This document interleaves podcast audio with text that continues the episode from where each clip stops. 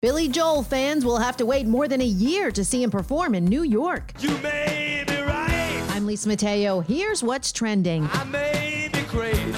Piano Man has rescheduled six concerts at Madison Square Garden. They were originally slated to run between March and August of this year and are being moved to between November 2021 and April 2022. Ticket holders have the choice to wait it out or get a refund. It turns out that a gender reveal party was the culprit behind one of the California wildfires. Cal Fire says a smoke generating pyrotechnic device used at a local park for the gathering sparked the El Dorado fire in San Bernardino County. It's now spread to more than 7,000 acres. And the Venmo challenge, where people use the online payment app to collect money to hand out as tips, has inspired a man from Alaska to pay it forward. Jack Little took to social media asking friends to send donations to his Venmo account. He raised more than $7,000 and has been handing out $500 tips to unsuspecting servers in Anchorage.